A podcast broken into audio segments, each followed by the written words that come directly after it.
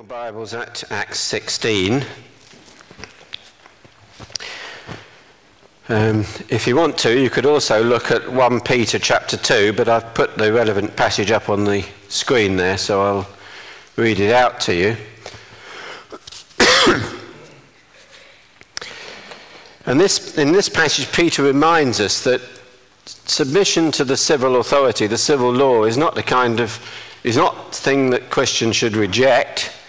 It's not even kind of optional or extra.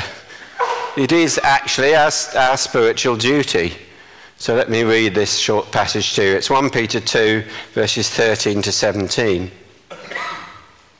Submit yourselves for the Lord's sake to every authority instituted among men, whether to the king as the supreme authority, or to governors who are sent by him to punish those who do wrong and to commend those who do right. For it is God's will that by doing good you should silence the ignorant talk of foolish men. Live as free men, but do not use your freedom as a cover up for evil. Live as servants of God. Show proper respect to everyone. Love the brotherhood of believers. Fear God Honour the king. Strange last sentence, that, isn't it? Love the brotherhood of believers. Yeah, we can see that. Fear God. Then he says, Honour the king. Sorry. Slight technical hitch here. Get back on the right page. It's better. So, okay, so Peter's quite clear on this issue. Uh, but one might say, well, how do, we, how do we work that out in practice? Um, as you're probably aware, that Christians of late have run various ways run foul of the law. There was those bakers in Northern Ireland. There have been various people in the National Health Service who've had problems, and um, uh, though we don't know the details of that and the rights and wrongs of that, there is a story of this family in Norway who had their had their child taken away. Um, so, how would we deal with this? How should we work in practice? When we come up against the, the law? Well, there's a lot I think we can glean from this passage of what Paul, the way that Paul behaves, Paul and Silas behave when they're unreasonably arrested. Sorry, I didn't mean to put that back. So, where does this take place? Well, I, have skipped over the, the first part of Acts 16 but if you look back, you'll see that they're now in, in Philippi, which is a Roman colony in northern Greece. So they left Asia Minor and they're now in, in Europe, in Greece. Um, they've linked up with this woman, Lydia, who seems to have been a rich business, God fearing businesswoman, probably a Jewess herself, um, who's sort of providing them a base. And you also notice that in, if you look back to Acts 15 7, the, the pronoun that you use there is they. They did this. But if you look on to verse 10, suddenly Luke starts saying we. So it's clear that Luke has linked up with them there in Philippi. And in fact, for much of the rest of Acts, we find that Luke says we. He was actually along with Paul and Silas. So they're in Philippi. It's, it's um, in, in Europe, in northern Greece, but it's a Roman colony, a, a sort of particular centre of Roman power and influence. And, um, well, we, we can see what happened here. That's where the action takes place. And it's worth saying that the Romans actually had a great respect for the law. Now, having said that, of course, people at all levels of society would try and abuse it, as they do with the law. But that's actually only possible because of that underlying view that it was Roman law as much as the Roman legions that held the empire together. The Romans did have a real respect for the law. In fact, they understood that without law, a stable society is, is impossible. Certainly, an empire of the size of the Roman empire, without a proper respect for law, you, it's just impossible to run a society in a workable way. You do get people occasionally who deny this and call themselves anarchists, but really nobody, anybody of any common sense at all, can say that this is just not workable. It's essential to have a respect for the law. The law is what keeps citizens, so as they say, good, good fences make good neighbours. It's the law that keeps us on good terms with our fellow citizens. However, they were rather draconian in their penalties sometimes, the Romans, and in particular, the penalty exacted on the guards if a prisoner escaped. They could expect to be executed. Um, this is exactly what happened, of course, to the guards in the case of Peter's escape, as we saw earlier. The jailer would have expected the same penalty. In fact, he, his as we saw in the passage, he was going to commit suicide, which would have been a, a Roman way, perhaps, of preserving his honour and perhaps lessening, lessening the impact on his family. He wouldn't have wanted his family to be sold as slaves or whatever. And by taking the honourable way out, as the Romans would have seen it, then um, he was going to lessen the impact and preserve his honour in that way.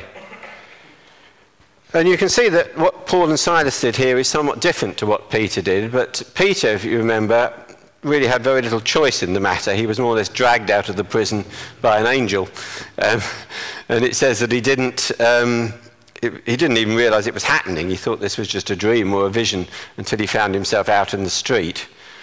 I suppose he could have gone back and saying, I'm out here, please rearrest me, but, but he didn't. It was clear that the Lord wanted him, God wanted him to to uh, remain free. But the situation here is slightly different because, as we can see, that Paul and Silas actually had the opportunity to, to escape, but they didn't actually take it. we might, well, let's look in a bit more detail at this and examine those attitudes to the Roman law that we find here. So, thought we'd do that in three bits. We'll look at the passage in three parts. First of all, the charge and the arrest. Secondly, the imprisonment, imprisonment itself. And then thirdly, the release and what happened afterwards. Because actually, that tells us quite a lot about the attitude that Paul and Silas had to the law, and indeed that the other people had to the law. So let's look first of all about the arrest itself. We've read the passage there, and we can see from verse 19 that the primary motivation here was um, pri- the primary motivation was economic. The, uh, these slave owners were rather miffed that their slave girl was no longer going to be earning them lots of, lots of money. So it was partly economic and partly racist in verse 20. You get that, see that coming through, don't you? These are Jews you know, they're advocating things that are un-Roman. And this was certainly a misuse of the law. But of course, like all the most effective lies, this charge has a grain of truth to it, of course. Paul was preaching a different king, but he was preaching a king whose kingdom was not of this world.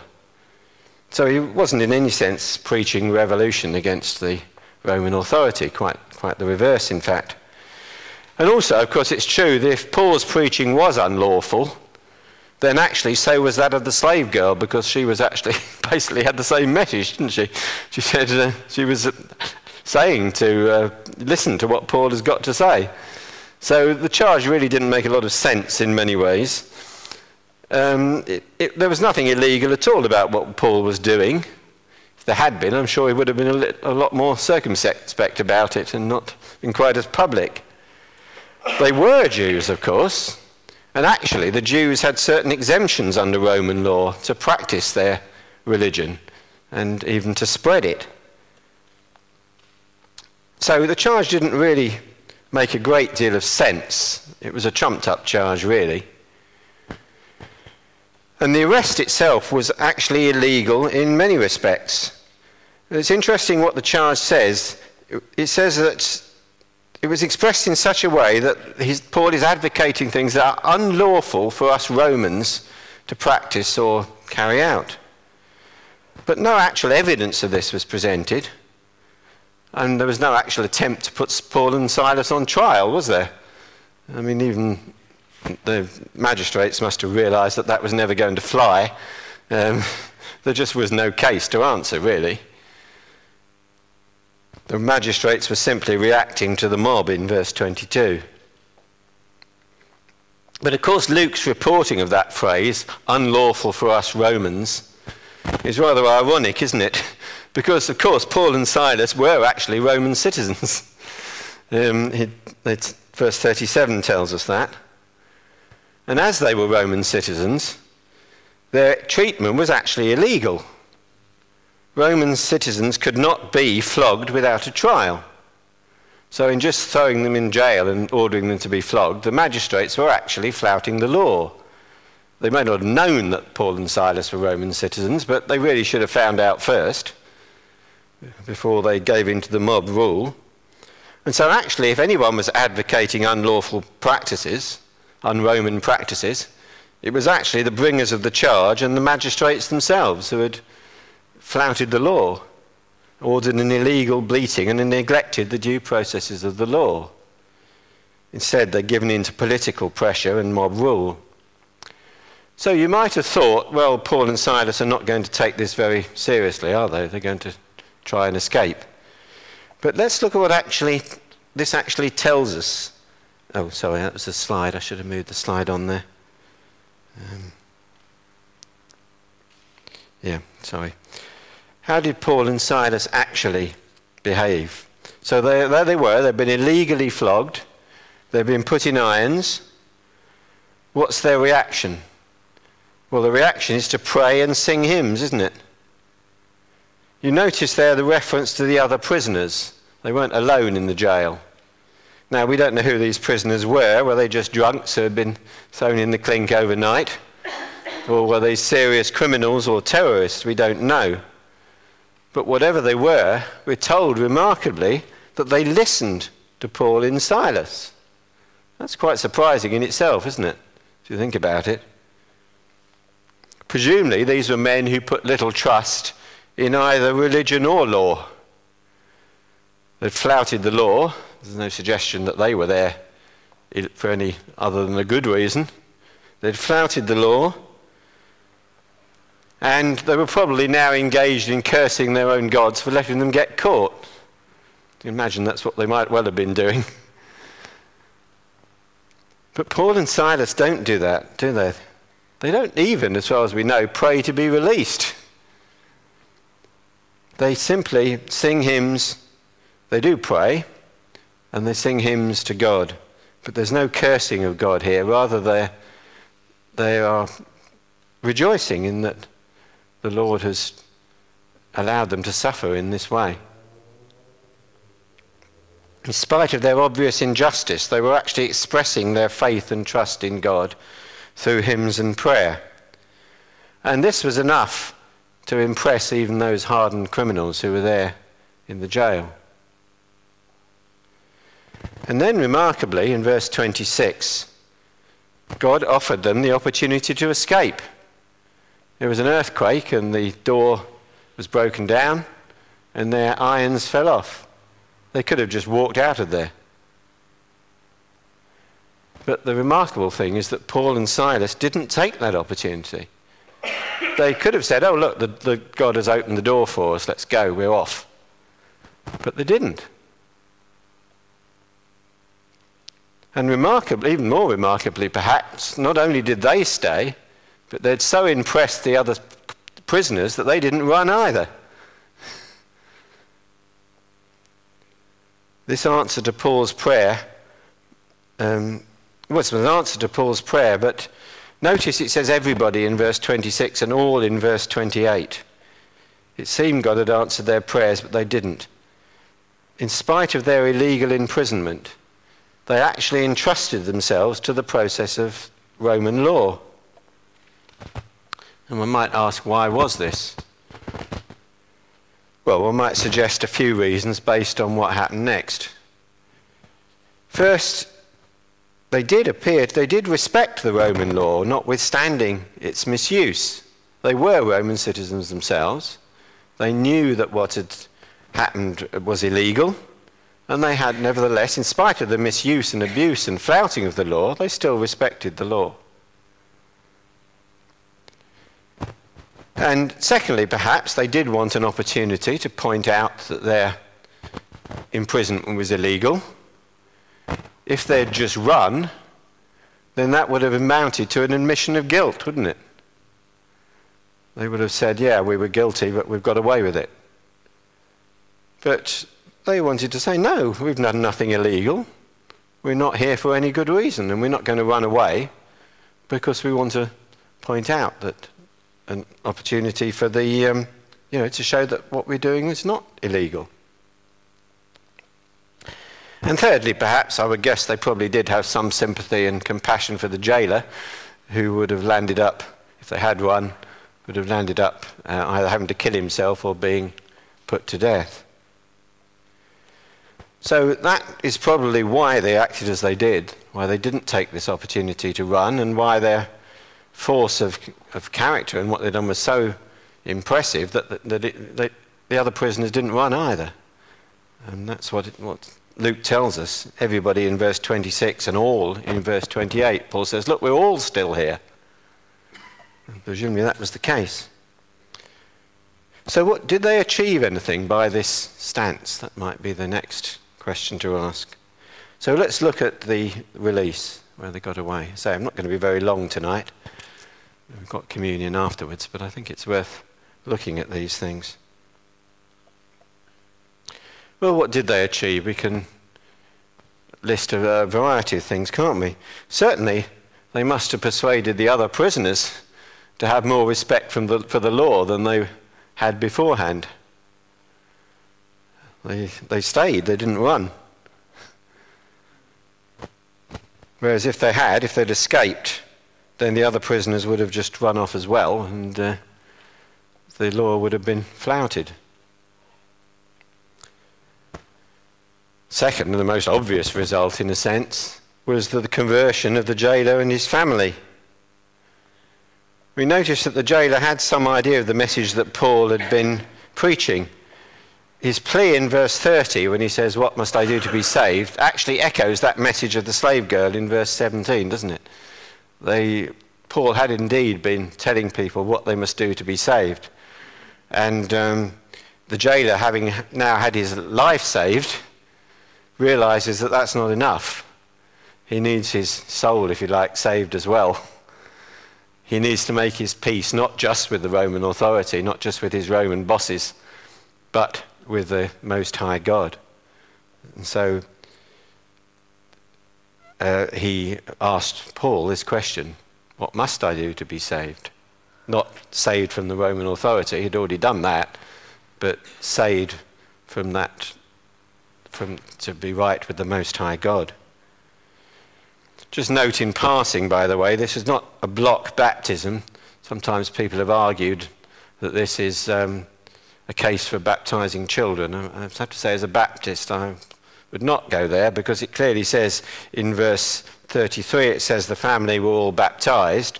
Why? Because in verse 31 and 34, because they all believed. They weren't, you know, it wasn't the jailer believed and had everybody else baptized. It says they all believed. So I might just note that in passing. What about the magistrates? They knew that the charge was really without foundation, otherwise, they wouldn't have just ordered their release the next morning, would they? They knew they were on a sticky wicket. They would have put Paul and Silas on trial. But Paul, in this case, wasn't about to go quietly. As It says in verse 37. Why not? Well, I think one thing was because he wanted to establish a legal precedent he wanted to make clear that what they had been preaching was not illegal, while their treatment was illegal. The civil law is not always an enemy. It is to be respected when it preserves the freedom of the citizens. It preserves the peace so that the gospel can be freely proclaimed. Of course, if the law had really banned preaching in the name of Jesus, the missionaries might have adopted a, a different attitude But they would have been more circumspect, and indeed there are usually ways that can be found around some of these things. But here, they were doing nothing illegal at all. And they shouldn't have been. The Roman law was supposed to allow freedom. And so Paul wanted to make the point to the magistrates also that the law should not be flouted, should not be used for their own purposes, but rather that as law is king, as uh, Samuel Rutherford wrote a book called Lex Rex, Law is King, that uh, the law should indeed, that they are all subject to the law, including the magistrates themselves.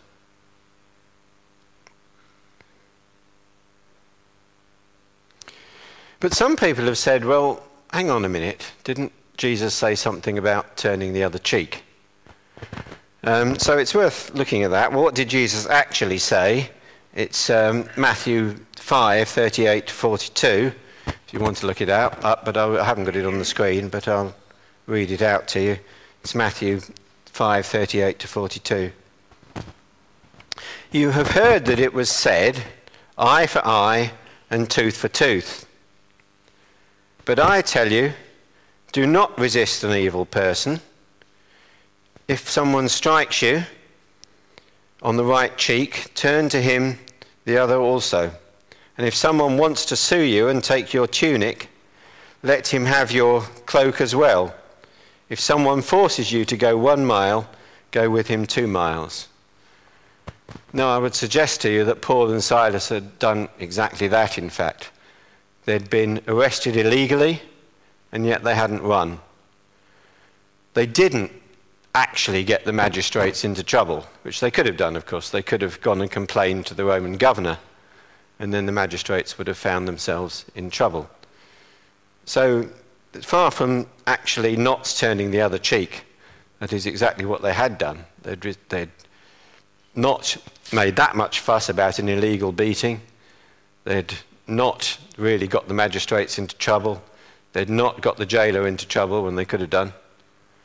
They'd actually done precisely what Jesus said. And yet, at the same time, they'd also established the, the importance of the rule of law and that people should, business should be conducted according to the civil law. So I would suggest that far from not carrying out Paul, Jesus' command to turn the other cheek, that is exactly what they had done. This isn't a matter of revenge or of insisting on one's rights at all costs. Verse 37 was an insistence on the proper process of law, and that's something that's of benefit to all honest citizens. So what they did, what did they actually achieve? Well, at the end, they did achieve an apology which would have protected the rights of those of uh, Christians who were going to remain in Philippi, and they made a quiet and peaceful exit. They actually did exactly what the magistrates had asked them to do. They didn't even insist on, on hanging around in Philippi. They, they did move on. So they did exactly what the magistrates had asked them to. So, what can we make of this? I think it's an example of how we can both um, obey our Lord's command to turn the other cheek. We can, res- at the same time, we can respect the law, not regard the law as an enemy, but as Peter tells us, something that we do need to submit to. So we get it. We, in, among the deacons, we find so much of our time nowadays is spent up on issues of compliance, sort of health and safety, children safeguarding, workplace pensions, all things to do with even this business of you know having not having too many deacons who are paid by the church. They're all issues that come under the heading of compliance, actually obeying the civil law. And it's, it's right that we should do these things. The law is there to protect the freedom and to protect the um, peace of the land. And it's right that we should respect it, as, as Peter tells us. Ultimately, of course, we may find ourselves in the position of having to obey God rather than men, but we shouldn't, we shouldn't make that an excuse as Peter says, don't use your freedom as an excuse for license and, and living in an evil way. So I think it is, it is good to just think about what Paul and Silas did here and what they achieved by not flouting the law, but rather by saying, yeah, we will work within the law, we will work through the law, and what they achieved by doing that.